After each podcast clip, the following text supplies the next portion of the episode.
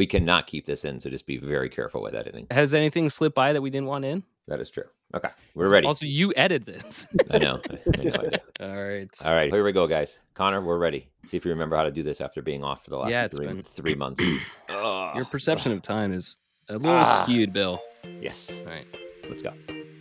Hey there, Squash fans, and thanks for coming back to another episode of The Breakdown with myself, Connor Malley, and my co-hosts, Bill Buckingham and P J Paul Johnson. And in this episode, we have the full band back together.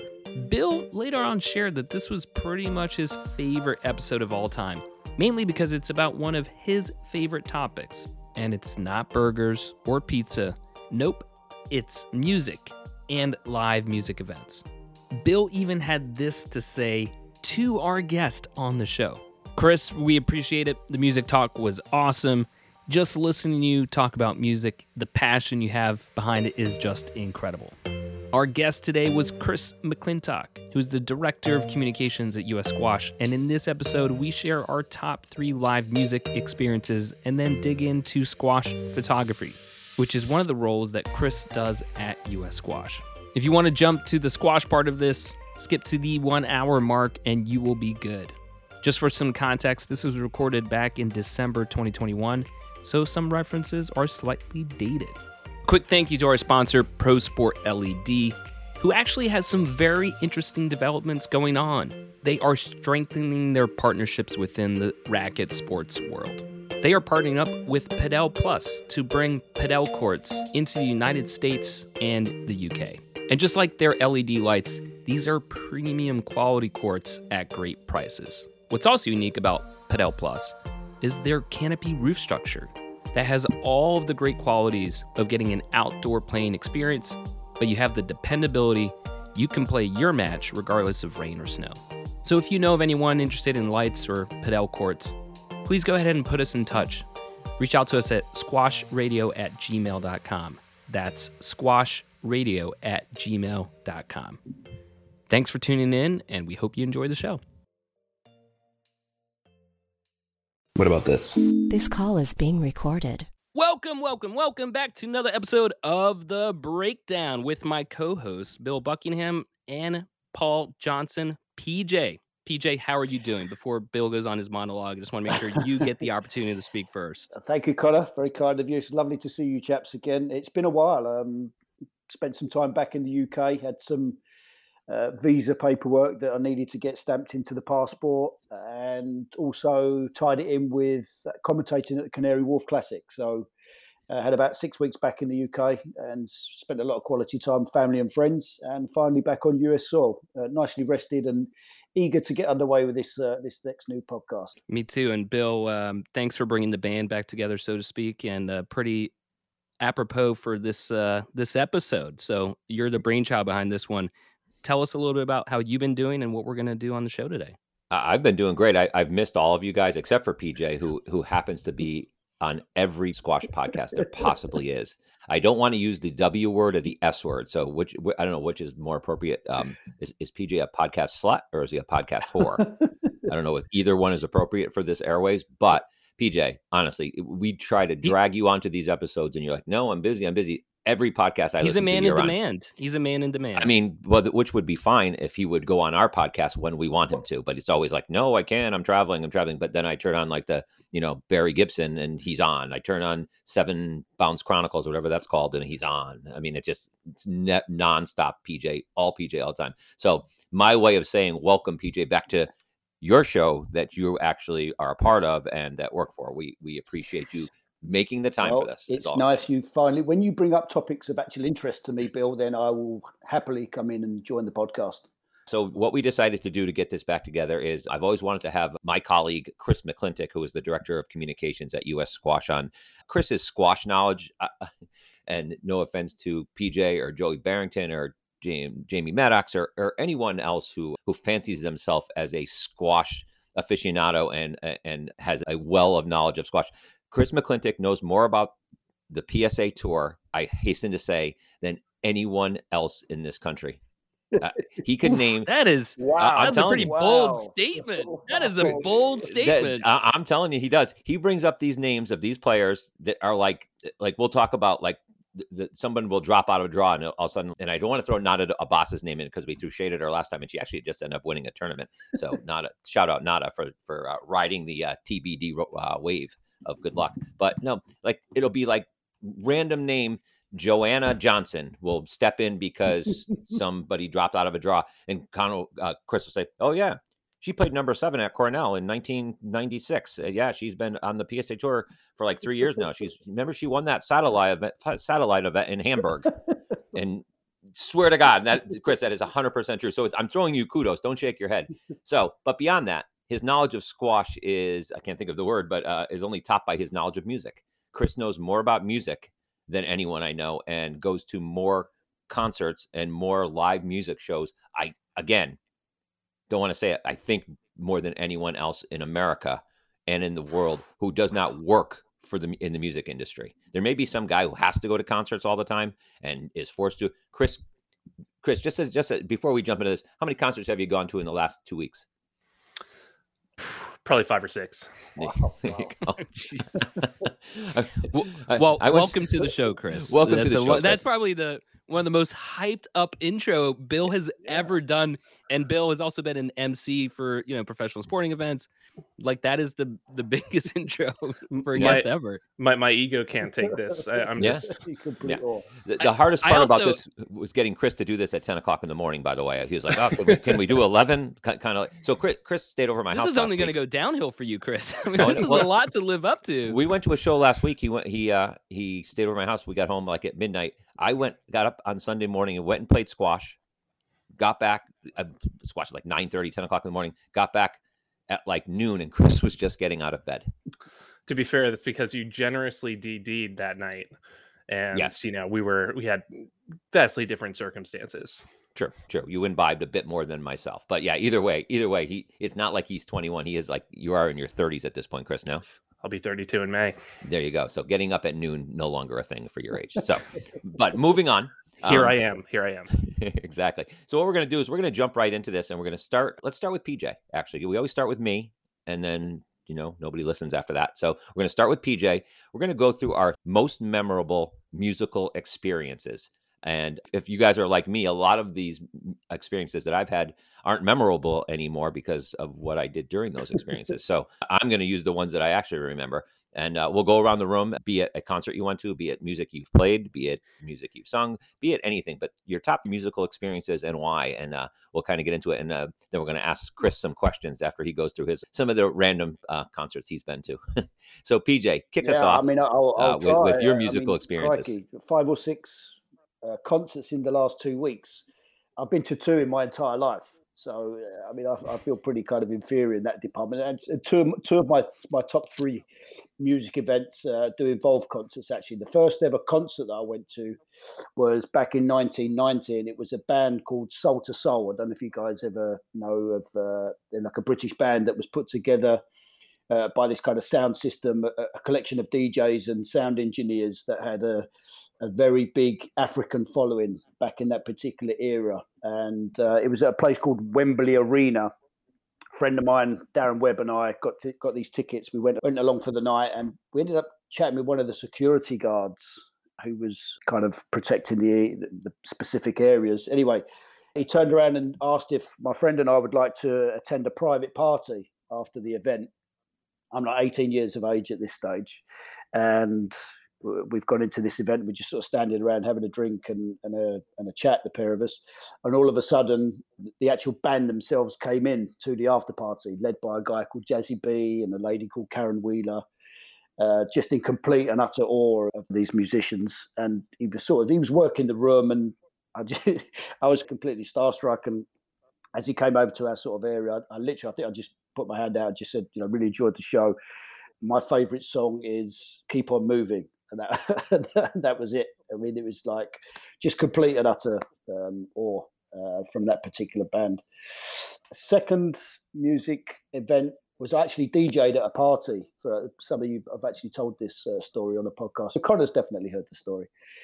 But two friends of mine back in the late eighties and through the nineties used to host these private um parties. They would hire out venues, kind of halls or stadiums and centres, uh, and, and he was a, a D J himself, and he's invited me along to this particular event. It was about eight hundred people, I think it was, on this particular night, and we had a similar taste in music.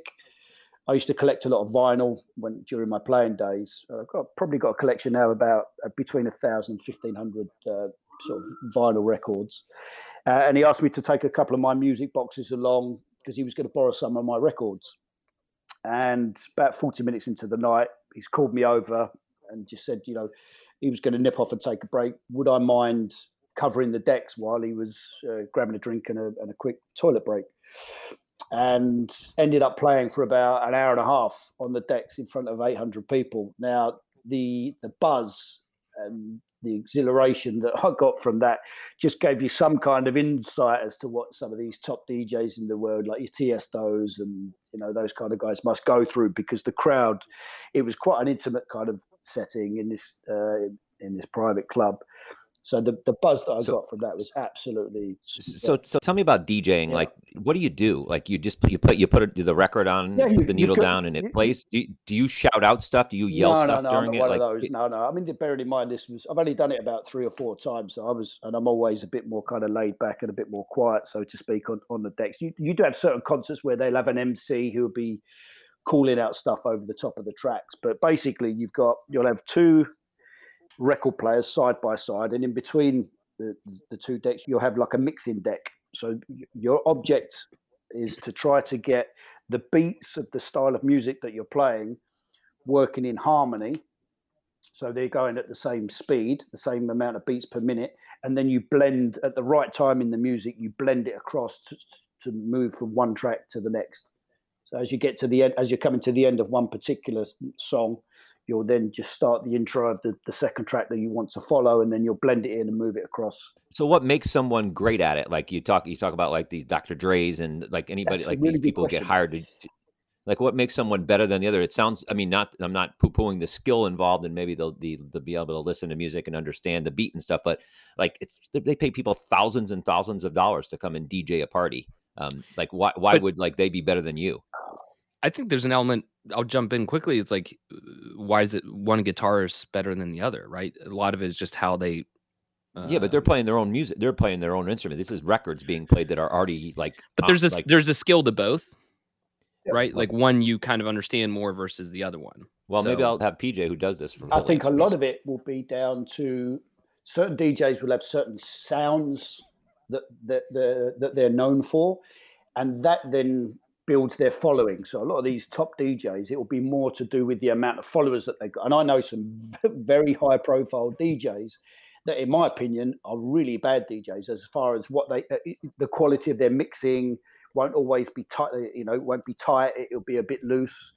And the records that they'll play may be a little bit more of, uh, we call it kind of cheesy or a bit more common, or, you know, the style of music wouldn't be particularly my style, but just because of the followings that they've got with certain age groups, it will just make them so much more popular. And then that's, and then all of a sudden these record labels or these uh, producers will uh, um, ask these D Js to play their type of music, knowing that it will then go out to their fan base, and then they'll ultimately end up selling more records. So I, I understand what kind of sound into an element, there's an element of, of truth in that, but these high profile top quality D Js that are charging phenomenal amounts of money aren't always the best D Js that are out there. I've seen some guys do some unbelievable stuff on the decks, some guys with three turntables, and they can flip back and forth between the three tracks that are playing. And I mean, there's some unbelievably skillful D Js that are out there. And talk to me about just, and before you go to your last one, uh, scratching.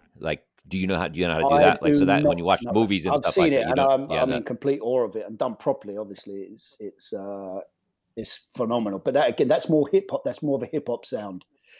Yeah, is, that's okay. More you'd find that more in like a hip hop kind of vibe. The stuff I play is more kind of house music, deep house, soul, that kind of bit more rhythmic, okay. bit more melodic kind of a, a vibe. But I mean, those guys are just ridiculous when you see what they can do, cutting and scratching and that kind of stuff. Are, are they damaging the records no, when no, they do that, or no? Not at all. They'll probably no, work, okay. go, go through some needles, but the, the vinyl itself wouldn't get damaged. But the needles will probably take a bit of a battering.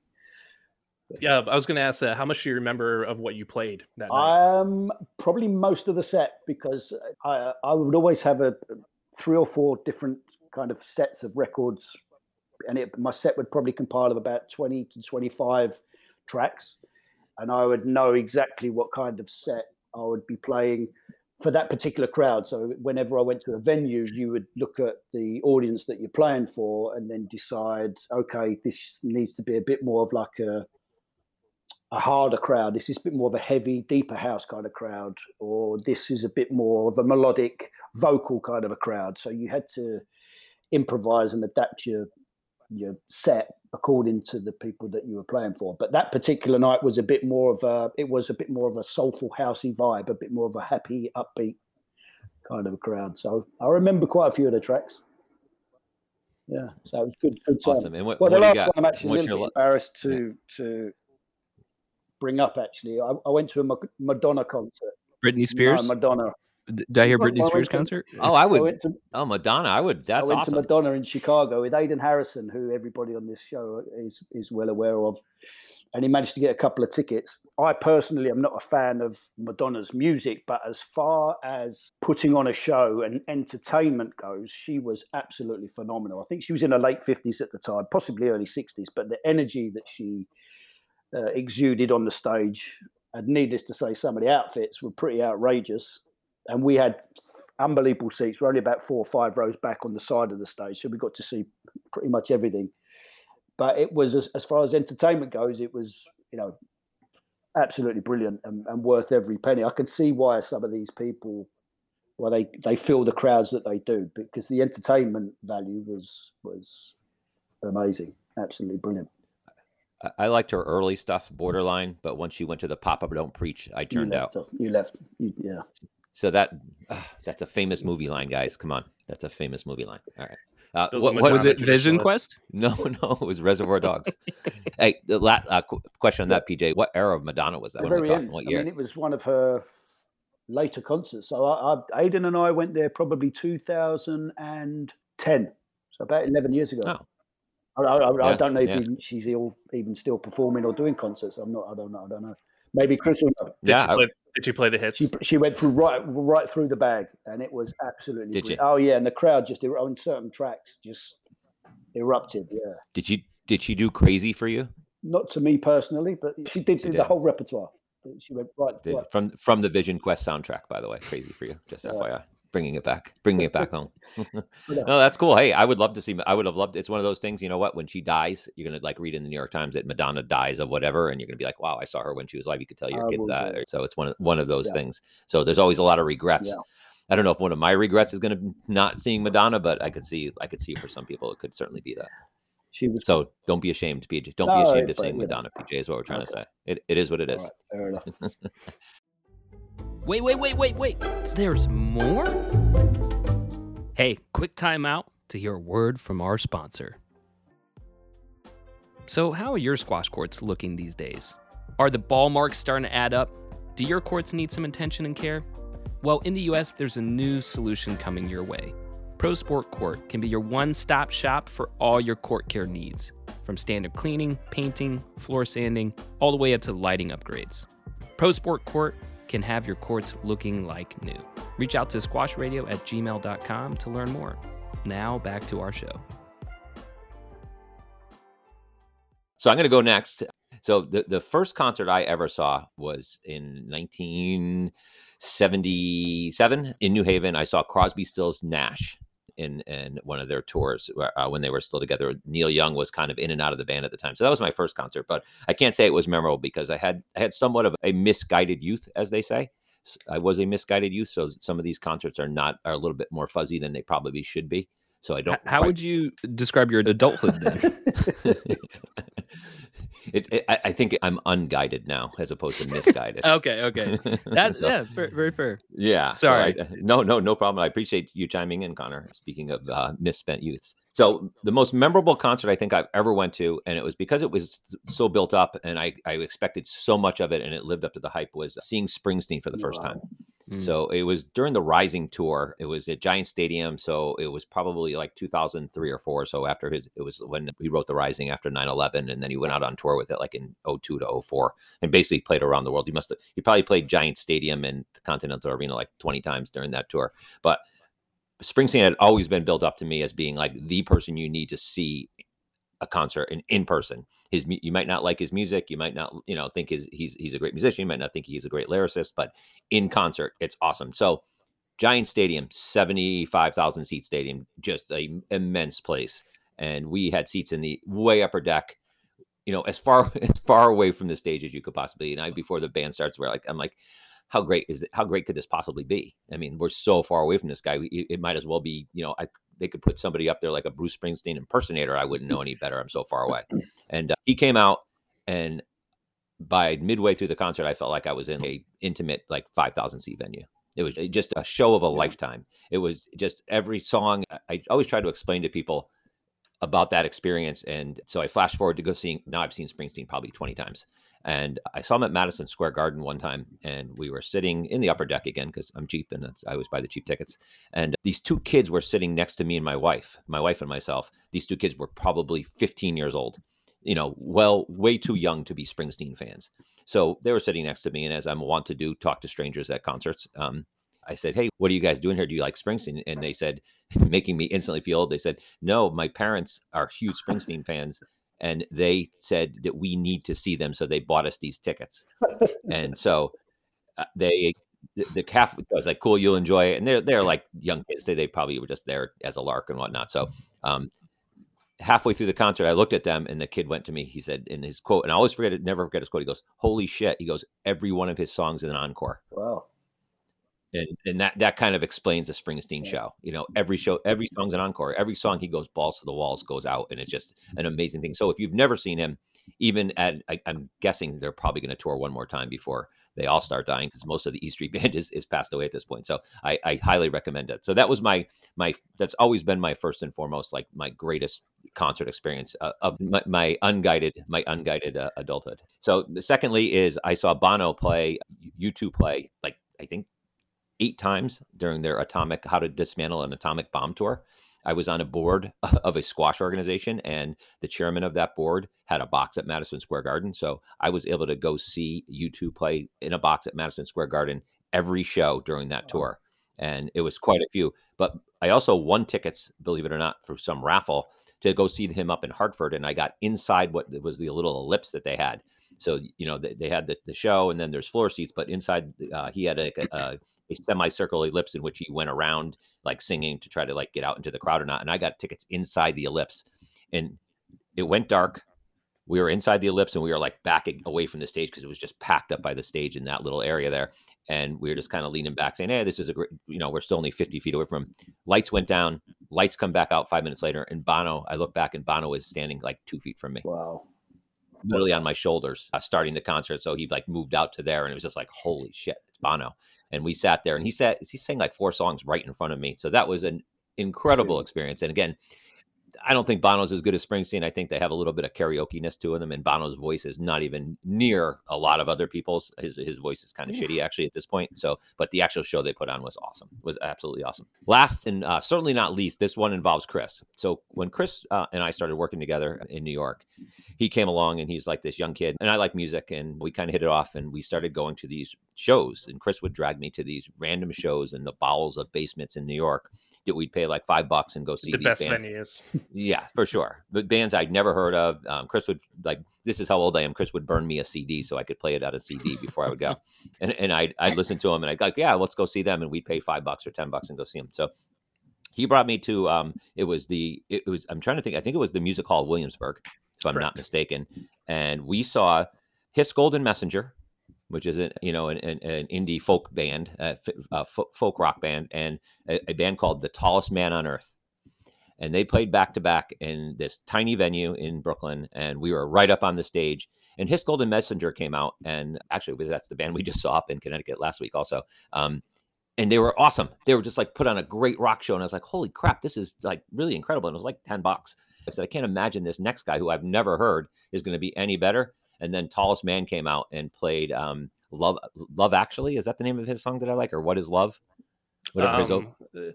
Yeah, no, it's it's Love Actually. Love Actually. Yeah. And just like, I was like mesmerized. It was like, this is one of the greatest things I've ever seen in person. It was ten bucks, and it was in this little, little dinky hall in Brooklyn. And it was just one of the, it's one of those things where you realize why you love music was going to that. a show like that. And Chris has, has brought me to a ton of those shows, and some were god awful. I mean, I'm talking god awful, where I left. Like, I'd be there like ten minutes, and I said, Rick, Chris, I'm getting on the subway. I'm going home. I, so... I think uh, I think we can file Deer Hunter under that one. You love you love the bands that have deer, like Deer Tick, Deer Hunter, uh, Caribou, all these weird deer bands that you like. Yeah, and some of them are really bad. But yeah, so those three experiences were incredible. I, I've um, well, what I, made it so special? Which one? The last one. The last one you just. The la- it was just it was intimate. And they were like full bands, and you were they're like every instrument there. The, the vocals were incredible. It's, I think probably the intimacy of it. And since then, I've seen both those folk. I've seen Hiss Golden Messenger again, again last Saturday, and I've seen Tallest Man now I think three or four times in his in different settings, in very small venues and in larger venues. I think we saw him at the Beacon Theater, and it we was did, still the, the night after, right? And then we ran into him at a bar one night in, in Brooklyn. Yep, Chris, yep. He was sitting having having drinks, and we went over to him and told him we were big fans. And like, he yeah, was and I actually met Hiss Golden Messenger that same night in the lobby of Music Hall Williamsburg, and we had a great conversation. And he was like so down to earth, and just like cemented his spot as one of my favorite artists. I'm like, man, he's he's such a real guy, and right. just makes like such authentic music. I was so there for it. Yeah, and Chris, Chris, Chris, recognizing these people in, in the wild. It's one thing to go to a show and like, yes, that's Hiss Golden Messenger. There, we're going. We paid a ticket. It's on the ticket. It says Hiss Golden Messenger, so we know it's him. Chris, on the other hand, we're in line somewhere trying to get into this little club in Brooklyn, and, and Chris points out like two people at us. Hey, that's the drummer from War on Drugs. I was like, I said, how do you know that? And like, he's like, yeah, yeah, he's really good. And he, Chris goes up and says hi to him, and then Chris starts freaking him out and starts saying, yeah, I was. When I was in Germany, I saw you play at this club in the basement in somebody's house. And Chris starts listing off all the places he's followed this guy around the world. And these guys get really freaked out. It's really funny seeing the reaction. Number one, being recognized, but number two, being told that Chris has you seen say him. Like, hey, don't worry. I have no restraining orders. Don't worry about that. Oh, it's, I'm, it's, I'm just a huge fan. Just, the, the War on Drugs drummer, I we met him later at a show. My he he had, turned out he actually played in a band with a guy I know years and years ago. And Chris and I went to the show, and we went backstage into their dressing room. And Chris, I introduced Chris to him, and Chris started talking to him about all the times he's seen him and all the different places. And the kid just like his, he was like looking at me like, "What the f is going on?" The, here? The first the first time I saw the War on Drugs was in the upstairs of a drag show venue in Washington D C, and two thousand twelve, so this is like far before, you know, they were Grammy winning artists. Right right, exactly the case. But yeah, it's so cool seeing sto- stories like that, you know. That's what that's what really freaks out the artists. Definitely definitely, which is which is a definitely a trait of yours, freaking out artists. So Connor, before we go to Chris, because Chris's uh, music uh, stories uh, is, is what really we're all waiting for, talk to us about your musical experiences besides your critical DJing, knowing that DJing and playing guitar is the same thing, which we know that you know a lot about. I didn't say it was the same thing. Right. Go ahead. Sorry, I'll explain it to you offline. Um, all right. The first one I think I'd say is Coachella. And I went there, really was, I don't, it wasn't the first year, but I think it was like the second year it was there, where it was just one weekend, like four days. And for anyone who doesn't know what Coachella is, it's turned into like one of the biggest music festivals in certainly in the U S. Um, and it was just a great opportunity. It's four days. You're just going around like every, there's so many stages. Go around multiple bands.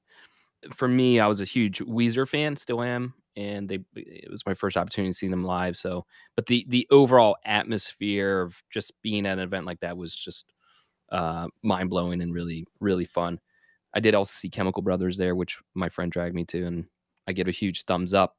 Coachella. The next one was actually the event, I'll leave the venue first. It was a Chicago uh, House of Blues.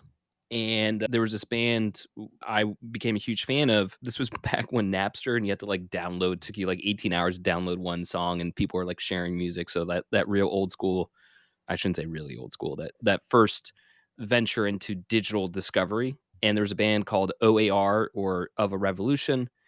And I got a chance to see them in uh, Chicago. And it was really funny because they were the the opener. And so we go, it is packed. Like everyone's into it. Just like everyone's singing the songs. They're really good live performance, and they're the opening band. And then the next band comes on. The entire, I'm not joking, ninety-eight percent of the venue left. So O A R gets a lot of crap on online. Chris, maybe you could tell us why. Uh, are they, they're kind of thought as like, so people say like, I, I, I kind of wasted my life following O A R around the country and things such as that. Like, why do they get such slack now on the, uh, on the internet? I feel like they they kind of respond in this nineties era of like the Counting Crows and like the emergence of ska and like this kind of wannabe new wave reggae. And I, I think Connor, you know, correct oh, yeah, me if I'm no, wrong, but I, I think you're right. That's just a harsh way of saying it. I, I mean, it's very enjoyable. I was going to say, if, if you're into that, if you're influence. into that, yeah. You know? Wow. Yeah. So, yeah, I mean, they get so much shit online. It's ridiculous. I'm like, I'm, I'm afraid to go see them. They used to headline like Madison Square Garden on New Year's Eve. Yeah. I mean, they were big time. So what else you got, Connor? And so it's actually not too dissimilar from P J's because of the reason. And I think similar to all of us, like live experience done well, or live music experience is just amazing. Like it's hard to see what beats that, right? So this was Soldier Field in Chicago, two thousand four, five, dead of winter. Ooh, it was negative thirty degrees. Good times for an outdoor concert. Yeah. Yeah. Outdoor concert. And I get this call from someone who's like, hey, I've, I have some tickets uh, to go to Soldier Field tonight. Do you, do you, do you want some? And I was like, yeah, yeah, I'll take them. And then next thing just keeps happening. I just keep getting more and more free tickets. And so like, I just keep asking more and more people to come, and I'm doing a whole kind of sales pitch. The punchline, it was the Rolling Stones. Rolling Stones wow. played in the middle of the winter at Soldier Field? At Soldier Field, yeah. Wow. And wow. these were like V I P tickets. I was, you know, between forty to sixty feet from the stage. And it's a wide stage, but like when Mick would come over towards us, mm-hmm. like he, I, I was like, you could see him. And what they did, it was like they had hot air blowing on stage. So like he was, he was in his like shirt, like running around, but like just pumping with hot air there. And it was one of the same thing. It was like these top performers bring down the house. Like yeah. it was unbelievable. These guys, you know, they're not young yeah. and they're just like rocking it. I, and, and some of the things, like it was so cold. Like we were drinking like whiskey just to stay warm. I was good paying, excuse, like, Connor. Good excuse. Yeah. yeah. I, we would go up to like vendors and ask for like, can I get some gloves from you? Like the latex gloves to just try and stay warm. Put that just like we were freezing, but it was such a memorable experience. And that was before before for weather forecasting, right? So you had no way of knowing it was going to be cold. Well, right? yeah, I, I didn't, I wasn't, um, it all happened very last minute. So I, I didn't have time to go back home. So I had to like. Bill, would you not have gone purely because of the weather? You no, no, no, going to no. See the Rolling Stones? But I would have known. I would have been so prepared. I would have been the yeah. one selling people gloves and saying, "Hey, yeah, you want a pair of gloves yeah. for a hundred dollars? Here, Connor, hundred bucks. Yeah. Here's, here's my gloves." You know, I, I would a hundred percent went. That's one of my biggest regrets is never seeing the Rolling Stones live. I, I yeah. never, I've never had the opportunity. I guess I did. I could have bought tickets, but um, I'm more of one of these people who like wait it, for somebody to give me tickets. A hundred percent. And prior, I mean, I think literally the tickets were between two fifty to four hundred dollars. And prior to that experience, I'd always, always like, why would people pay any, like, like that's ridiculous. Anything above a hundred bucks. I was like, what? Totally get it. It is, it was a, such an experience. experience. Yeah. R I P Charlie Watts. Yes. R I P yeah. Charlie Watts and R I P Con- Connor listing uh, the Rolling Stones after O A R. So there's that too. So we won't get into that though. As no, I'm saving the best for last. Okay. All right. We usually go in order one, two, three, but whatever. No, I think there's, Bill, as you've demonstrated time and time again, there are no rules. Or there are rules, you break them. So that's true. So, Christopher. Right. Talk, um, so, first, I'm going to ask you a couple questions before you get into okay. your stories. If okay. you had a guess, you're thirty-two years old, how many live music shows have you been to in your lifetime? P J's been to three or two. Over two hundred. That's it. I thought it'd be more than that. Maybe, maybe over three hundred. Yeah. maybe, maybe over four hundred. maybe, maybe, maybe five hundred. Depends on the week. Yeah. D- did you have you been going to music since you were like a, like a little kid before you had the wherewithal to go on your own? Were people bringing you music? What What made you such a fan of of, uh, of music? Yeah. So some of my earliest memories in life were playing with Legos and listening to the Beatles with my aunt, you know, back when I was probably three or four years old. And I was a Beatles obsessive when I was a kid. And I can remember phases of my life where I discovered different bands, and those different bands kind of sent me on this new trajectory of music discovery. I can remember listening to Led Zeppelin for the first time in fourth grade. And I thought that was the coolest shit ever and that they were the best band in the world. And that, that also coincided with a trip to the Rock and Roll Hall of Fame in like fifth grade. My family went on a road trip. Yeah. So that was, that was the other part. So I played trumpet for ten years. Okay. And I played it through college, and it's definitely an incredible experience kind of producing music yourself, being a part of an ensemble. And so the performance aspect of it was was always really important to me as well. And I probably wouldn't have gotten into the college I did if I wasn't a decent trumpet player. So it's always been a really important part of my life. And I think the concert scene really c- kind of picked up when I was in college. Didn't go to much when I was in high school. You know, I grew up in Mercersburg, Pennsylvania. For you listeners, I doubt any of you know it. There is a squash program there at the Mercersburg Academy. That's kind of where I got into squash. And uh, Mark Talbot is also a Mercersburg Academy alum for all you squash people out there. But it's also tough to get anywhere. You know, Washington, D C was the closest big city to us, but you had to drive an hour to get to kind of the outskirts of the metro system. So it wasn't really accessible. But then I went to college in Richmond, which had a very vibrant music scene. And that made things a lot easier. And I'd have friends where we'd road trip up to D C. And so Richmond was a really amazing city to to live in for four years in college. Saw some great shows there. And the last eight years in New York City, really the music capital of the world. And that's where a lot of my best music experiences were. And it's been really fun moving down to Philadelphia, which is a great music town. And it's been really fun exploring a lot of the different venues here, a lot of um, kind of Philly local bands, emerging ones, established ones. It's a great part of my life. And just in general, too, thank you for having me on. Normally, whenever I talk to people about music, I ruin conversations after a few minutes. So to be given the platform to just ramble on about my music experiences is uh, truly a privilege. So go ahead, give us give us your three most memorable, if you can, seeing all the shows you have you've seen. Then I'll have some follow-up questions for sure. Really tough to narrow it down to three, and regrettably, Bill, you're not a part of any of them. I thought it might be up there, Connor. I'm a little bit disappointed Did, that our show at the Nash with the National didn't make your top three. It was definitely on the list. It was definitely it, on the list. Like, as long as it was on the list and, yeah. and kind of towards the top, that's that's the most I can ask for. Yeah, that was a really cool experience. one hundred percent. Was I at? Was I there? No. So the National um, and. For a little squash connection, Tim Wyant uh, went to high school with uh, the Dessner brothers, who are the guitarists of the National. And the National is now a huge band, huge New York City establishment. But they they came out with a documentary. I think this was maybe twenty thirteen, twenty fourteen, and they posted on social media saying, "We have a few extra seats for this documentary." And you know, first people that email us this random Gmail account, we'll add them to the list for this private screening at Tribeca Film Festival. And that'll be followed by an intimate, intimate performance. I think it was like Roseland Ballroom, maybe. Where was the after show? No, because it was or, no Highline Highline Ballroom. Yeah, uh, yeah. And so I emailed it, and sure, sure, surely enough, day of, um, got the tickets. Connor was in the office, and I was like, Connor, I have tickets to go see the Nationals, like debut of their documentary at Tribeca Film Festival. Let's go. Um, Bill was not in the office that day, for the record. But uh, yeah, Connor and I had an amazing night. Robert De Niro introduced the film, wow, which was pretty crazy. That's pretty cool. And then, you know, the, the Highland Ballroom is probably like four hundred capacity venue, and they played a private show after the documentary screening.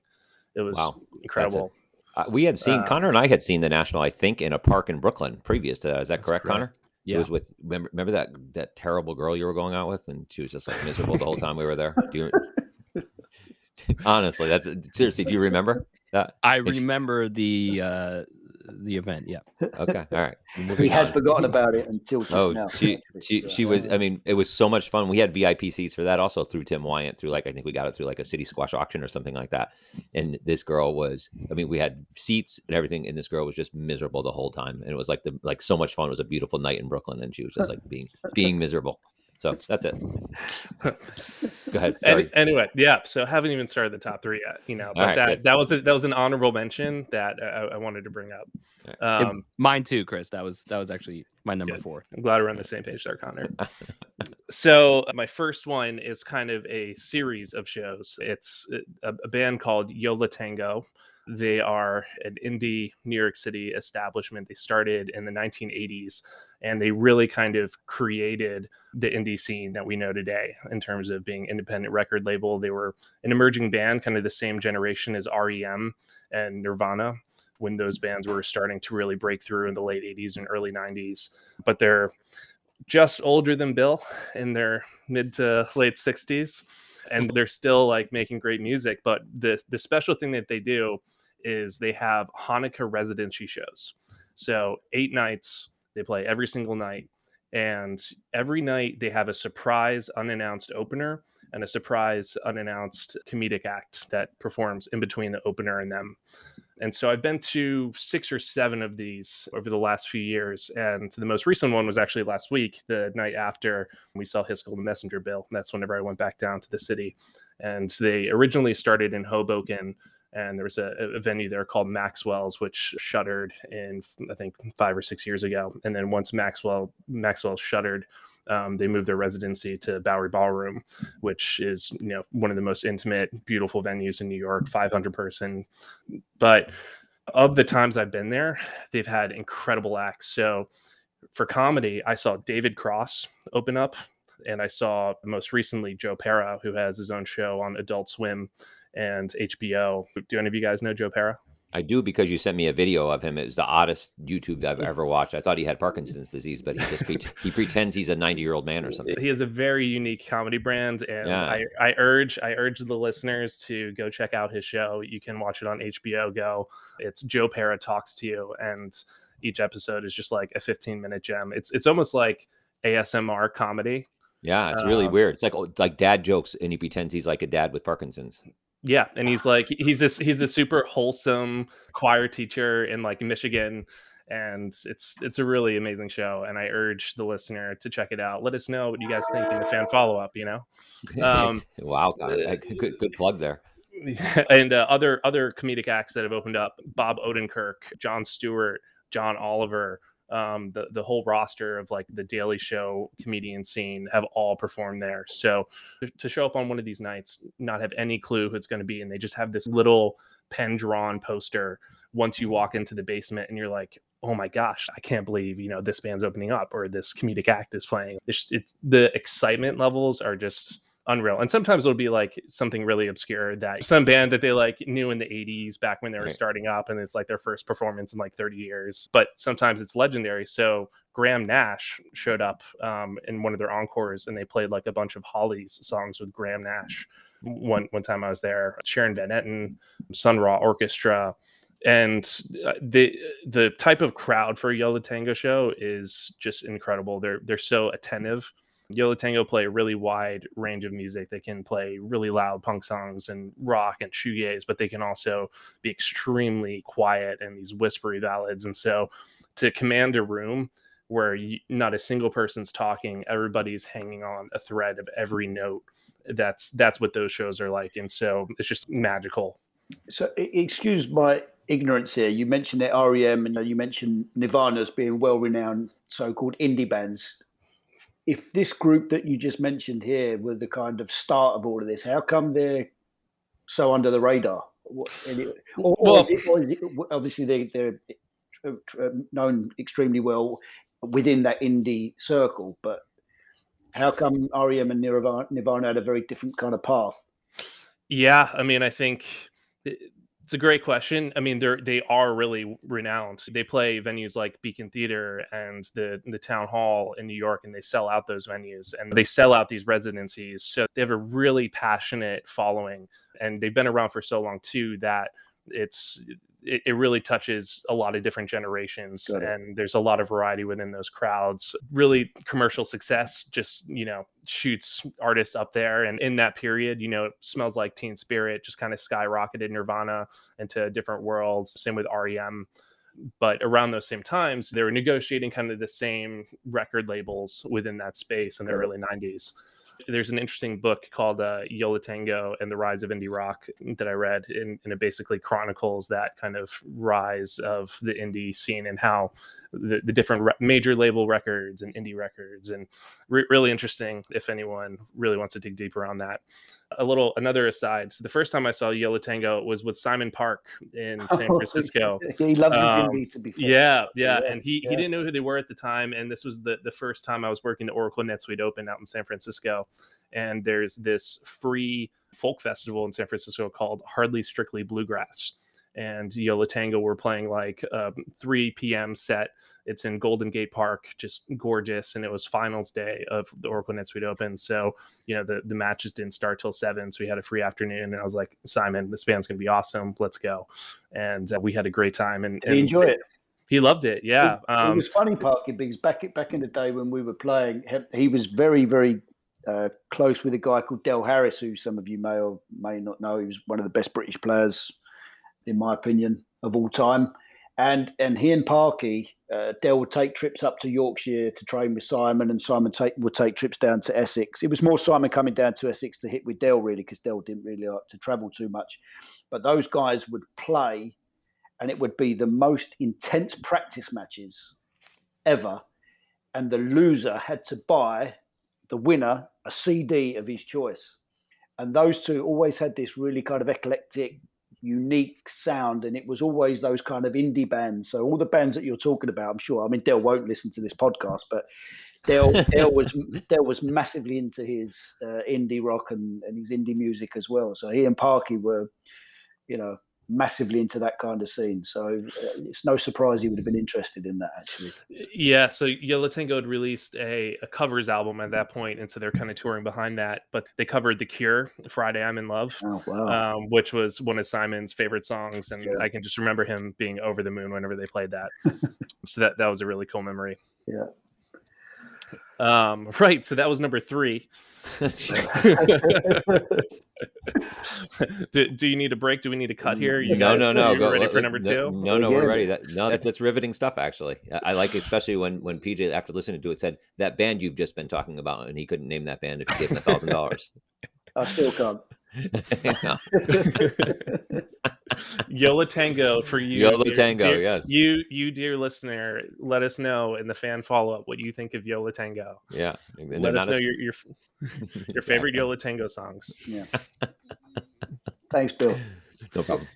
So number two is one of my favorite bands of all time, Arcade Fire, who I've taken Bill to see a couple of times. Just top band for me. When I was talking about how, you know, I've discovered different bands and that kind of just sent me on different paths of music discovery.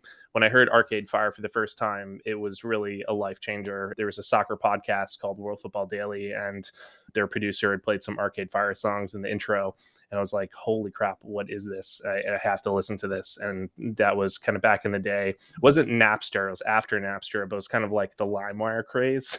I don't know if you were ever part of that, Connor, but yeah, yeah. So discovered Arcade Fire, became quickly became one of my favorite bands in um, in high school, and that continued through college. And then I saw them in Philadelphia for the first time in um, two thousand ten on their Suburbs tour. But this show in particular was actually the night after the U S Open Finals in two thousand thirteen. So Arcade Fire had just really, they just recorded their new album in New York City. It was produced by James Murphy, who's the lead singer of L C D Sound System. And Arcade Fire, kind of kind of like a David Bowie in terms of every album cycle, they really change things up. And that can be the sound, the aesthetic, everything. So this record that they released was kind of their dance record and disco record, and James Murphy being kind of one of the goats in terms of dance music in New York City.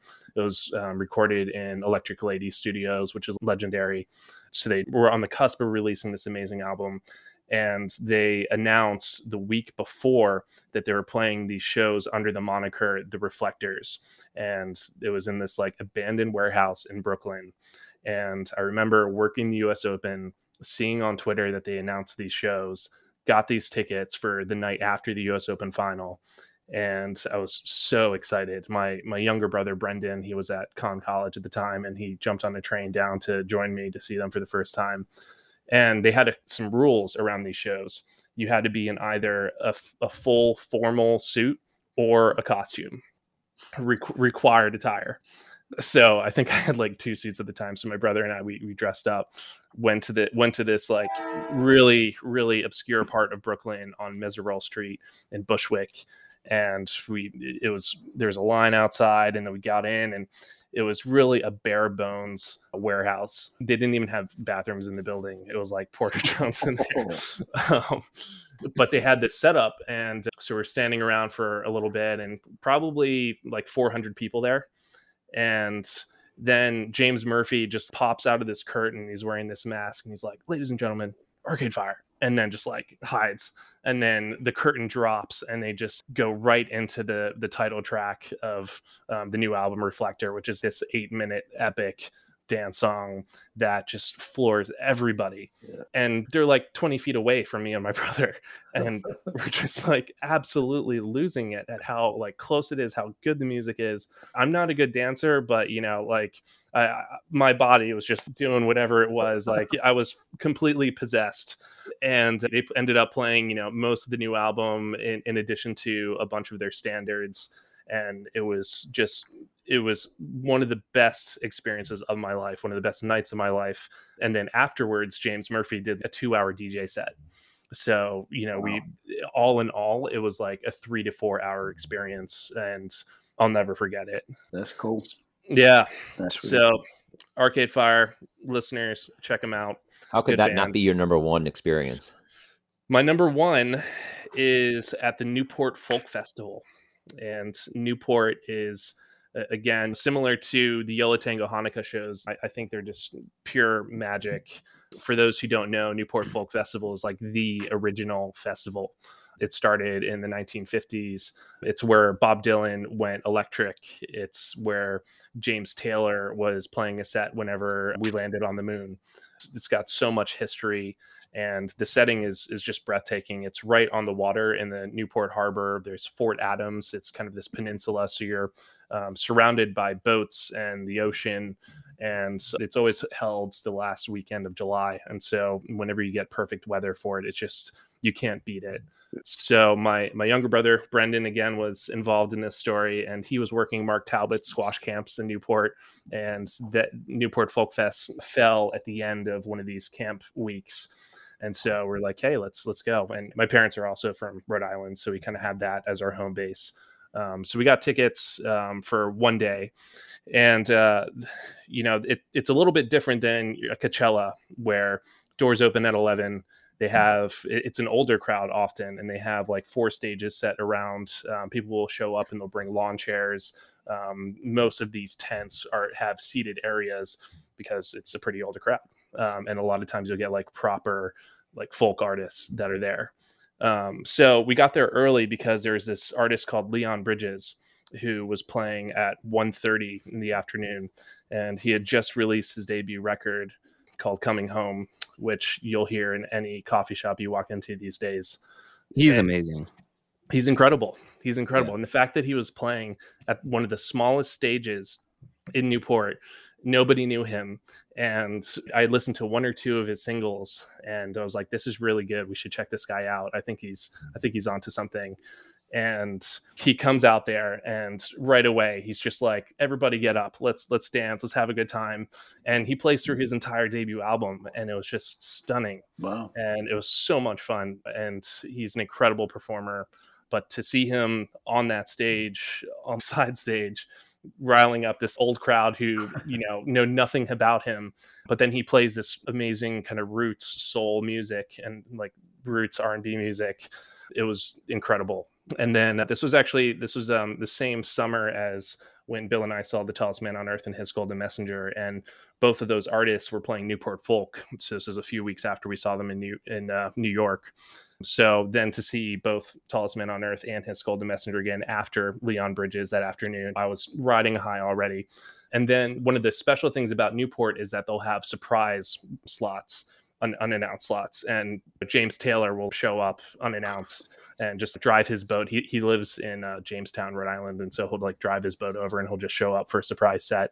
I, I was there two years ago, and he showed up with Sheryl Crow and did a couple songs with her, but we weren't sure what to expect with this unannounced set. And it was leading into Roger Waters, who was the um, headliner that night of Pink Floyd. So we were like, you know what, we're not sure what this, this unannounced opener could be. Let's give it a chance. So we got really close and just kind of waited it out. And then it ended up being My Morning Jacket, who oh, wow. um, is, you know, one of the greatest American rock bands of the last two to three decades. And then they they just released an album called The Waterfall. They played like eight or nine songs off of The Waterfall, a couple other older standards. And then they stayed on and played as Roger Waters' backing band and played through a bunch of Pink Floyd classics. Oh, so so this, so this is all the same day? This is all the same day. So Holy it's like crap. Leon Bridges, Hiss Golden Messenger, Tallest Man on Earth, My Morning Jacket into Roger Waters. Wow. And that was yeah. the sing- the singularly greatest day of music that I've ever experienced. You're going to find it hard to top that. I'm glad you went last, to be honest with you. It's like the first time I haven't ch- I haven't chimed in at all because I'm like mesmerized by all this. I'm like, listen, he's talking his his seeing Chris at these things and seeing sometimes the state of mind he's in. It's amazing your clarity on rec- recollect uh, rec- recollecting all of this. Um, so a couple no questions. What you're talking about, Bill? Exactly. Just a couple quick questions before we move on to the squash portion of this for you. Um, oh, wait, we're talking one, about squash on this podcast? I thought it was I thought it was just music. What was the most disappointing show you ever went to? Like hyped up, you were ready to go to it, you'd been looking forward to seeing this, and you went there and you're like, eh, not great? Or do you not have those experiences because all you're one of these people like all music is it's all one song and it's all great music, blah blah blah? um I, I would say maybe Mumford and Sons um at Forest Hills. It was after they had like dropped their electric album, and so everybody was expecting like the whole uh stomping folk music, you know, that they were made famous for after their first c- couple of albums. But I think for a lot of people that that third album was kind of a dud, and so to see them like play an amazing venue like Forest Hills, but then, you know, probably a th- half of their set was only kind of like the the anthems that everybody knows and loves, um that was a little bit disappointing. You know, I, I was kind of hoping for, you know, maybe three quarters of, you know, more of the folk vibes, um but it was still a great show, you know. I, and I kind of feel bad in terms of bringing that up, but I had kind of really high expectations for that, and then that was maybe a little bit lower. I've been to some other bad shows, but usually it's just like things that I'd have free tickets to or somebody brought me to, and, you know, for good reason they're not really memorable. Do you right, have so- a do you have a preferable genre that you listen to, or you it sounds like you're pretty much right across the board? No, it's like I, I've always tried to have a full spectrum of appreciation. Yeah. Um, you know, I think in terms of what I'll actually spend money on and, and go to, you know, usually it's more in the rock realm. Um, yeah. But, you know, you gotta, you have to appreciate everything, you know, and you gotta be willing to go to things that might challenge you as a listener, um, or as an audience. And that's how you kind of learn to love music even more. I'm sure that when somebody like yourself goes to a concert, coming from a music background, you played the trumpet, your experience of going and watching a band would be extremely different from somebody like mine, for example. You're probably going to pay a lot more attention to sound quality, to the instruments that are being played. Which, for example, when I went to watch, say, the Madonna concert, I was being entertained, but it's a very different kind of a vibe. Do you see what I mean? Because you, mm-hmm. it'll be a little bit like if I went to watch a particular squash match compared to... Uh, an amateur player, what I'm going to be watching is going to be very, di- or what I'm looking for is going to be very different from what they're going to be watching. And um, it's probably the similar scenario for yourself, where you. Yeah, absolutely. And I think every performance is different, you know, and I think it, it all has to do with the performer. If you're going to a Dodo's concert, you're going to be watching the lead singer's, uh, you know, right hand on the guitar, because he's an incredible guitar picker. And that's like yeah. the, the engine of, of the, the artist. Or if you're going to a My Morning Jacket show, you're paying attention to Jim James's voice and ridiculous guitar chops that he has. Um, yeah. Or, you know, and, and something exciting like Arcade Fire is when you have like seven band members, there's like so much that you can pay attention so to at any on. given point. And that's, that's part of the amazing thing is, is you can spend time, you know, looking at one person, but then you can gain an appreciation for something that you might not have known otherwise. That happens a lot too. Just very quickly, Bill, but I know I'm sure you've got more questions. So no, no, no, please. Let, let's say you've got a band. Let's say, for example, we'll use Coldplay as an example, and they'll do a series of shows on um, back-to-back nights. Have you ever been to a, a, a like a concert set like that, where and you can determine whether one performance or one evening was a better performance than the following night, or the and what would be the differences? Does that make sense? So it'd be like a, watching a squash player play. Let's say Paul Cole. He, he played better on Thursday than he did on Friday, but and you can you could kind of tell the differences. Why? How would you differentiate? Yeah, I, I think. It, I've been to a number of residencies, and I think uh, the Yo La Tengo Hanukkah residency is really similar to this, where you know they they literally won't play the same song twice over eight oh, nights. Wow. And so um, if you go back and you listen to you look at their set list, you know you might be like, oh, I wish I was there for that song, or they played these couple of songs that one night, and you had to be there that one night, otherwise you're not going to hear it. And so yeah. that might lead you to you know think that one night was better than the other. I think for the most part, in terms of performance, it's all good performances. It's more, you know, what you're there for. Like, right. for yeah. example, um, similarly, Bill and I went to My Morning Jacket at the Beacon Theater, and they were doing like a four night residency there. But similarly, they weren't playing the same song twice, different set lists every night. And so the night we went, there were a lot of deep cuts. Bill wasn't thrilled about that. There were a lot of like old acoustic songs that they were playing, and Bill was there for, you know, he was there for the hits. And so I think personally, Bill might've been a little bit let down, even though I was, you know, thrilled. Loving it. I had yeah. a great time. Yeah, definitely. My, my most disappointing concert experience is My Morning Jacket, because we had great seats. I was all pumped up for it. I had never seen My Morning Jacket live before, and I was like all excited for it. And I did not know one song. Not one song. But that's not to say that they didn't perform well, because not they to did. say they didn't. one hundred, one hundred, they didn't perform well for me, yes. as we as we know. And it's all happens. About you, Bill. How can we grow the sport of squash? Have you ever thought about that? I've really enjoyed all the different ways I've learned about how to help it grow. But the truth is, there is no silver bullet to achieve great success. In fact, it's really about many pieces of the puzzle coming together to help get this done. However, one of the biggest untapped potentials that I've been excited about for over ten years is the concept of building outdoor squash courts. But not just squash courts, think outdoor squash clubs. Either way, it's a great way to get more visibility for the sport and experience a different way to enjoy and share the sport we love. If you think there's an opportunity to get some courts in your area, reach out to us at squash radio at gmail dot com. That's squash radio at gmail dot com. And I can share the latest of what's going on in the sport, and let's help open up the sport. Chris, not only are you a musical savant, you are also one of the foremost squash journalists in the country, for sure. I mean, you write for Squash Magazine, you write online for the U S Squash site. You basically cover every major squash event in, in the country that U S Squash hosts. But on top of that, you also cover the NetSuite. You cover the T O C at Grand Central, and you cover the U S Open. Most of that is done. You do photography for that. So talk to us about being at those events and and taking pictures. I have a few questions about about why there's so many pictures taken in squash, but talk, talk, talk about what you do at those events from a photography point of view, and also from a social media point of view and a journalism point of view. Yeah, well, you know, it's a very small group, squash media. And I think there are more more people on an Arcade Fire stage than there are who actually work in squash media. So it's uh, it's an honor. It's an honor to be in this elite line of work. It's been a really incredible journey. So I'm coming up on my nine year anniversary of working in squash next month.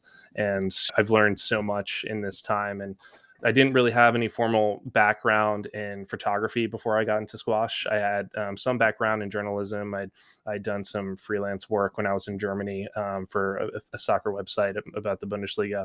So I had a little bit of, of sports journalism experience. But as you, Connor and Bill know, when you work for U S Squash, you really have to, you have to do a lot yourself. And it's there's trial and error. And for, for me personally, when we're having our national championships, we need to tell the story of it, to be able to capture that moment in history, to promote it, to make people want to be a part of it, to help grow our community and tell those stories. And photography is an, a crucial part of that. And so I remember, I think my first tournament was the two thousand thirteen Masters, like March of two thousand thirteen at Chelsea Piers. Connor was running that event. And I remember Kevin, our boss, beforehand being like, okay, I want some front wall pictures. And I was like, okay, I have no idea what to do. And so Preston Quick, our colleague, was like, here, take this camera, put it on an automatic timer and put it in the front tin, and you'll see what you get. I was like, okay. So I was like running on court in between like Chris Gordon and Todd Harrody playing um, in, in, in between games, throwing this camera on. And then I was like checking in between games. I was like, oh crap, like the camera was tilted the wrong way. And it was incredible that I actually got a couple usable pictures, but the success rate was probably like one percent out of like two thousand frames. And I just happened to get a couple of pictures. So that was what, like, my was it in a camera story. box or was it? Yeah, just it, it, it was like a little plastic box that we just cut out a hole of and put the camera in there. So a ball could have easily shattered the lens if it had a direct hit on there. Um, So that was like my first foray into squash photography, and I wouldn't necessarily describe it as a success, but we did get usable pictures out of it, and so that's always my bar for success is if as long as we have a couple. You can only go up from here. Exactly. So then I got a little bit better with it. We had a, a, another nationals down at Charlottesville. And Jay Prince of Squash Magazine, and was our colleague at the time, he just handed me a camera and he's like, here, try it out. And so I jumped on the glass court down in Charlottesville, and it was really exciting. And I was really pumped whenever I, I actually got some decent photos out of that. And it was a, a lot more manageable than your kind of remote photography. And so that kind of um, ignited a new kind of interest in squash photography. And so now we, I have my, I'm here at the Spectre Center in Philly, and I have my own camera, and I've been running around with it for the past couple of months and capturing. There we go. Nice Spectre Center shirt, nice. P J. So it's been a journey, but it's been interesting seeing different styles from the few squash photographers that are out there. People like Dale Walker, Michael Balow, who are masters of kind of the remote photography whenever you're um, in venues like Princeton, where there are no photography booths. And so you have to, you know, literally put a camera in a box, protective box, and sit there with a remote and snap the remote, you know, when somebody's lunging towards the front wall. That's an art, and that's really tough to do. And then working pro events like NetSuite and U S Open, being able to see the master at work, Steve Line. I mean, he's he's truly the greatest of all time. So, so talk talk to me about that, because you do talk about Steve Line often, because I, I often say to you, um, and again, you have an appreciation for this that most people don't. So I look at squash pictures and I'm like, yeah, that picture looks just like that other picture. I've seen Michael, I've seen um, Rodriguez dive a thousand times, and I've seen a thousand pictures of it, and they all look the same. But you have always talked about Steve Line and that he is the master. He's the best at this. And so, so tell us why. What do you see from his photographs that, that maybe the layman, uh, someone like me, or just someone who's thumbing through a magazine or online uh, doesn't see? Well, the, the most important part of a good picture is um, it's it's all it's a, a snapshot of time. You have to be in the right place in the right time and be ready to capture whatever that moment is. And so Steve Line is somebody who's always in the right place in the right time on a squash court. He knows when, you know, he knows how specific players will celebrate a win or something like that. And he'll position himself accordingly to kind of capture that moment. And it's an art. It's it's a skill. And, and it's something that he's done for three decades, four decades. And I gained so much respect for him too, because he used to work in the film era, and I can't even comprehend what it would be like shooting squash photography in the film era. Whenever it's, it's such a fast paced sport that it, you really have to check what you're capturing in the moment. Lighting on different courts in the same venue can be totally different. And so you're playing around with your settings as you bop around to different courts. And if you were in the film era, you wouldn't be able to check in real time. You wouldn't be able to look back check and be like, settings. oh, this, yeah. yeah, exactly. Like, oh, this picture is a little bit darker. I need to, you know, bump up my I S O a little bit. And, and so the fact that, you know, he was involved with the sport for so long and was able to capture so many iconic moments of professional squash, it's really stunning. And I think another shout out to uh, Nathan Clark, who's kind of really stepped up with the P S A in terms of expanding squash photography, not only on court, but, you know, really a lot, really capturing what life is like as a squash professional out off the court as well. And you'll see a lot of his work on um, players, um, you know, Instagram profiles and, and things like that. So he's, he's done a really good job of kind of expanding what squash photography can be. Those pictures he's capturing is really, they tell their a story unto themselves. Yeah. Like he's capturing yeah. the, the emotion of that athlete in our sport. And he actually won a photography award across multiple sports. So in this competition, there was like everything from soccer to badminton, you name it, and squash, and, and his photography won. Wow. Yeah. And it, he's he's coming to the game late as well. make. Mm-hmm. Yep. That wasn't his first role at the P S A. Um, so how he's evolved is is phenomenal, really. Quick, my, my question to you, going back to Bill asked you the question of, of what takes a good photo. Obviously, you've been doing it for a few years now. What playing background do you have? Because I'm thinking to to get a good photo, it's obviously it, it needs for you to be able to anticipate a situation. You obviously need to know the sport to some sort of level, because you're going to then predict which position this player is going to get into at any given time. Did you play a decent level yourself? And how important is it to have played the sport in the first place? I think play, the playing experience doesn't matter as much as just kind of knowing the pro game. Right. Personally, I did. I played in high school. My college didn't have a program. I wasn't like an incredible player or anything like that. And I kind of dropped off the squash world for four years in college, and then didn't really pick it back up until I started working for U S Squash. You're too busy at music. Um, yeah, exactly. And graduating. Yeah. But having spent eight years watching pro events and getting to know these players, and you do develop this knowledge of, of the personalities, and you watch the matches. You know, I'm watching the matches just as much as you are up in the commentary booth, down, but just down from the tin. Down the tin. So I, I had some help. We had a Drexel co-op, her named Sophia, who helped me out the U S Open this year, which was fun to kind of have a two-person team.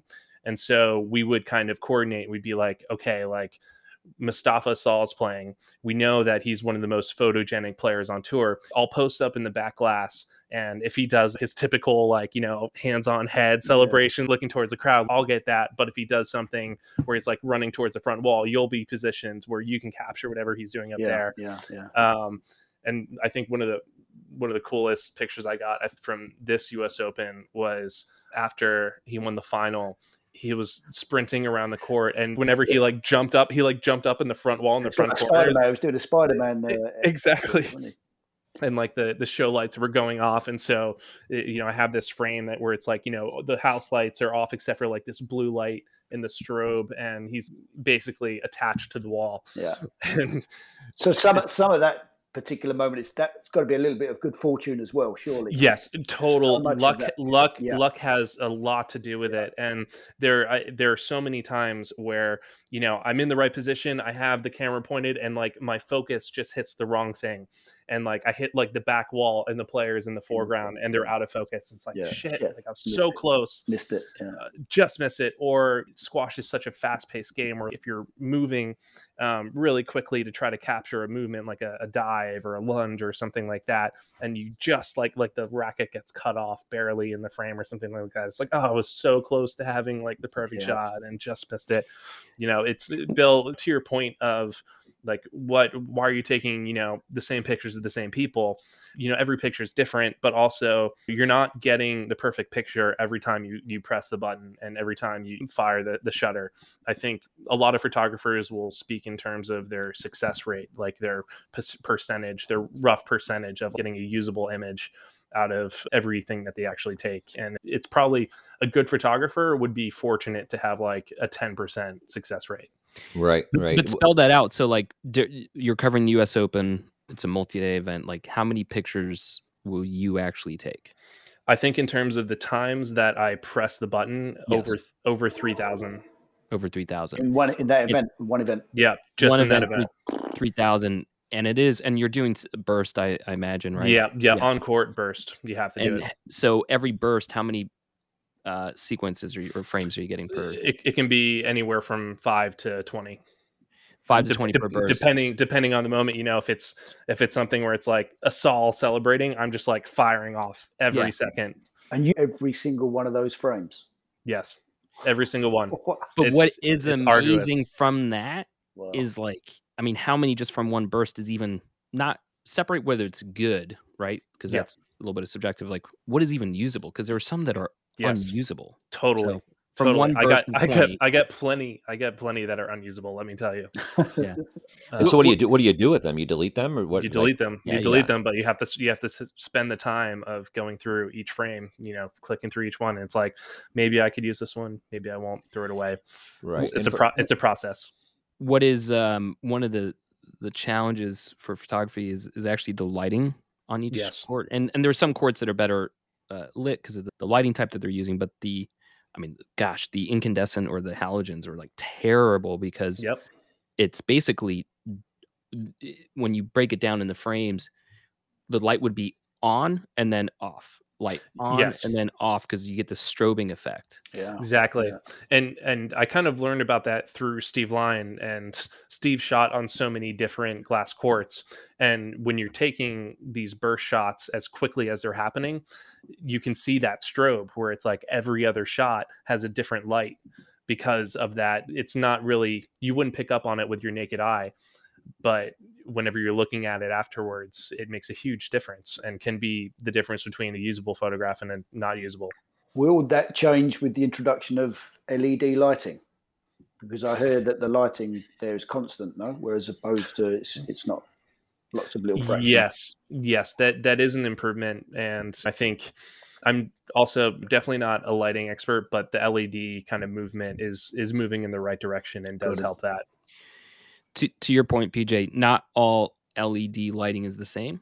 Oh, is it not? And yeah. So there's there's different levels uh, you can do, and there's some that it's still like when you when you go to like um, let's say you're at Best Buy and you're kind of like, well, they're all T Vs, right? But then when you kind of have an opportunity to look at them, they're different picture quality. That's the same kind of thing with L E D, and they're all L E D T Vs really, but the, that's the product array of L E D lights. I've so, so, just had a. a question Pro, come in here, Chris. From shout out to Pro Sport L E D. Exactly, one of our sponsors. You guys sponsored? Yeah. You have you have a question coming in live, P J? Yeah, I've got questions just coming live from uh, from the P S A. They're, they first of all, they want to know what, what is it that makes somebody photogenic, and is there anything that you can do to improve it? Because here at P S A, we're trying to find a way of Joey Barrington looking better on camera. Is there anything that can be done? Listen, you can't. Well, it's you all can't... done in post. It's all done in post production. First of all, right. Okay. Listen, you can't change people's faces, and you all can't right. change their. Okay. You can't change their personalities. Right. you, you, you, you can only do so much. All right, I'll, I'll pass that on. But thank you. Yeah. So, talking about uh, photography um, and the venues. So obviously, everybody makes a huge deal about squash could be played at these most mag- the most magnificent venues in the world. I think that's when a, a, like a tournament's played like at Grand Central Station. I think the photographers, and, and that's my issue with this, is in what we talked about is so many photos being taken of the players on court. They all end up looking the same, where it's the venue that really sells. And so um, in, instead of having like the same fifty photographs of Paul Call diving and of Mohammed Al-Sharbaghi pumping his fist and pointing to his head like he does, you could pretty much put that, get that photo anywhere, right? And and put the background in it and maybe, you know, digitally enhance it and put it in a fake background. But it's the venue itself, which is is the part of the game. And I don't think that the photographer, squash photographers do enough with that. And I just want you to comment on that, like actually capturing the venue. Granted, a lot of the venues aren't spectacular. Like you're in a gym, you're in like, you know, you're inside. So it's not all that compelling. But when you're at the T O C, when you're at the NetSuite, when you're at places like that, that seems to me that w- where uh, squash photographers could really, you know, enhance the sport as opposed to me seeing Mohammed Al-Sharbaghi pointed his head again.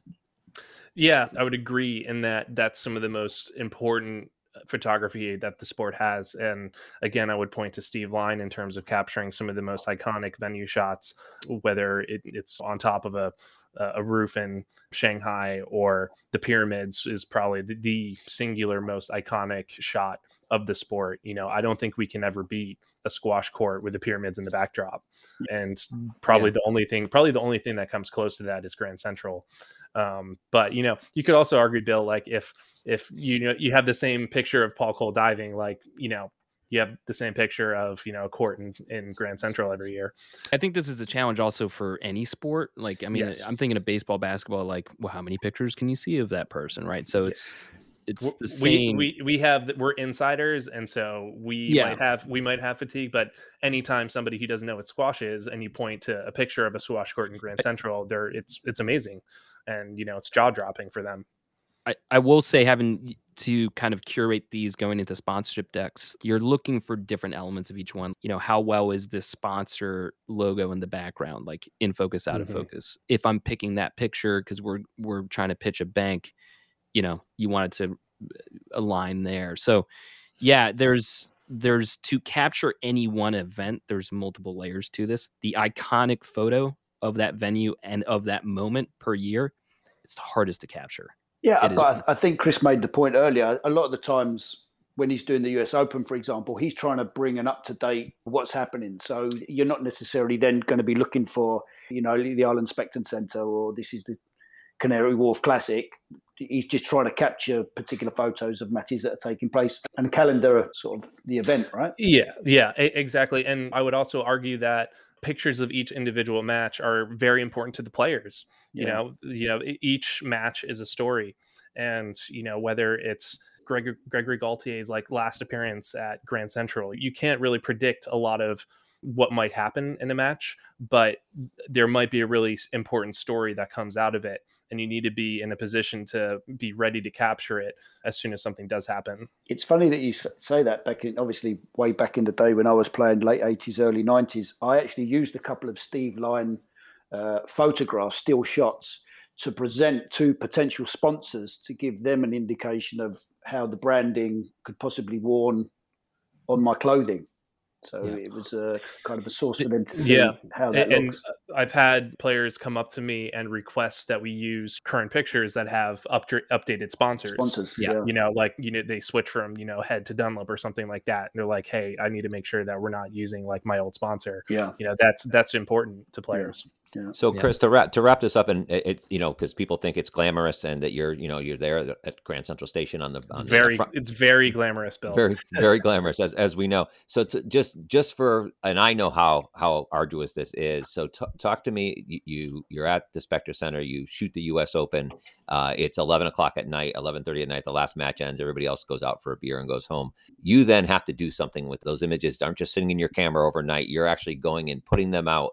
To, just give me a little sense of your typical night at one of these championships, be it the T O C, be it the NetSuite, or be it the U S Open, where after the match is all over, when your job really begins. Yeah, it's a grind. It's a real grind because not only am I processing images, but I'm also doing reporting. I do the best I can to try to work on reports throughout the day, but you know, your biggest storyline of the day might happen at the last match that isn't over until eleven o'clock. And so then you got to get something up online. It's a finding a balance of, okay, what do I need to get out on like social media to kind of reflect the results in a timely fashion, but also I need to get the website updated with a fresh report. I need to coordinate with the P S A on, you know, who's getting quotes from these players. What, what angle is the P S A using for their wrap up piece? Am I going to have a similar angle or, you know, maybe, maybe I'll have like, you know, more of a U S focused angle or something like that if it's like the U S Open. So that's that's a, a couple hours for the U S Open in particular. We send out emails to our, our database every night. And so I'm pressing send on those emails at like two in the morning. It's brutal. When you have like nine days of that, it can be exhausting. And with the T O C, you know, I also kind of work on these, what they call the engineer, which is kind of a paper program that we update daily and, you know, need to get kind of match previews in that, update images on that and kind of work on that through PowerPoint. And I have to hit like a midnight deadline to send it to the printers in order for it to be ready for the next day. Um, so it's, it's a grind. You know, I think that's part of the job and it's exciting to be a part of that. And I've gotten better and, and become more efficient at it, but it's, uh, it's tough. Well, I did want to take the opportunity since we've mentioned some other photographers here is uh, Steve Cubbins. Oh, from, totally. From Squash Site, who is just a workhorse. I mean, he's yeah, a- I, I think he probably more than anybody else to see him sprinting from courts to courts, like it's amazing. Like back, you know, when we had the U S Open at Drexel, he'd be sprinting up and down the stairs, getting down to the basement Drexel courts, and then back up to the glass court, and he'd still get pictures of every single match. It's his efficiency and coverage is just unparalleled. Yeah, yeah, yeah. And he used to do the write-ups. Right, you know, the write-ups yep. would and, pop and up on the Squash. He's doing, right he's doing the same thing. You know, like grinding yeah. on both the reports and the photography end. I could picture you at age eighty doing that, Chris. We will see. Although if you had told me that I'd spend nine years doing this, I probably would have, you know, called me crazy. So, so tell me this: have you ever taken pictures at a rock show or at a concert? Besides, no. like on your on your on your phone. No, I haven't. And you know, I've I've thought about it. You know, I, I've thought about maybe that would be something cool to do. Um, but at the same time, every time, like it's such an outlet for me that I'm there to appreciate the music and to kind of find peace and, you know, therapy and that communal experience as opposed to worrying about getting pictures. You know, I'd rather be there in the moment for the music than having to stress about, you know, dark lighting and pictures not coming out. Right. But do you, don't you, don't you think though, because you're such an aficionado that you'd be good at it? Like just this, like P J was talking about being like having experience as a squash player and knowing what picture to get and where to be and stuff, like your knowledge yeah. of music. I mean, you, you'd think that you would have an, such an advantage over like, you know, Joe Smith from the New York Post who goes, takes a picture of a band playing at Madison Square Garden. Yeah. Hey, I mean, maybe, uh, maybe that's a new calling for me. I just have one very last good question. Way to get free tickets. Any personal favorites that you've had printed up and framed up, or any, no, any real standout no. photos that you've kind of, you know, pretty, pretty much anything that you see on a U S squash platform, that's kind of my best work and where my best work lives. And that's like the place for it. And I'm proud of that fact yeah. and I'm proud of the work that I've done and, and put there on that platform. But, you know, I'm I'm not here with pictures I've taken printed out behind me. I've got concert posters behind me. Okay. All right. Just curious. And, and I have, I have had my pictures printed out by other people right. and uh, other people have done that. That's cool. So that's, that's pretty cool. It's, you get credit. You get uh, it's credit? affirming credit. Chris, uh, Chris no, Chris. I'm, I'm just, I'm just kind of happy that anybody would actually want to do that with one of my pictures. There you go. All right, Connor, that was probably the longest podcast we've ever done. So we'll see how that all goes. Chris, we appreciate it. That was, uh, the music talk was awesome. Just listening to you talk about music, the passion you have behind it is just incredible. And your passion for photography of squash is, is though not quite at the level of music, is, is, is, is still pretty, pretty fascinating. And, and, and just, uh, it's, it's nice to see somebody who enjoys what they do, both professionally and socially, uh, as much as you do. Thank, thanks so much for having me, guys. I'll be really impressed to see if anybody actually makes it all the way through this one, given uh, its length. And I look forward to the fan follow-ups about their favorite Yo La Tengo songs. Yes, yes. You got you got that, P J? Yo La Tengo. That's it's just the band. It's the known as the band. Just the band. Yeah. All right, guys. All right, guys. Take Appreciate care. Uh, Cheers, have a great boys. day, and uh, we'll see you soon. Thanks for listening to another show on S Q R Squash Radio. We really do appreciate you taking the time to listen, and we have a quick ask. In an effort to help us grow, if you have a quick minute, please consider sharing an episode with a friend who might be interested, or leaving a rating on any of the platforms that you listen to your podcast. It would mean a lot to me and the rest of the team. Thanks so much, and have a great day.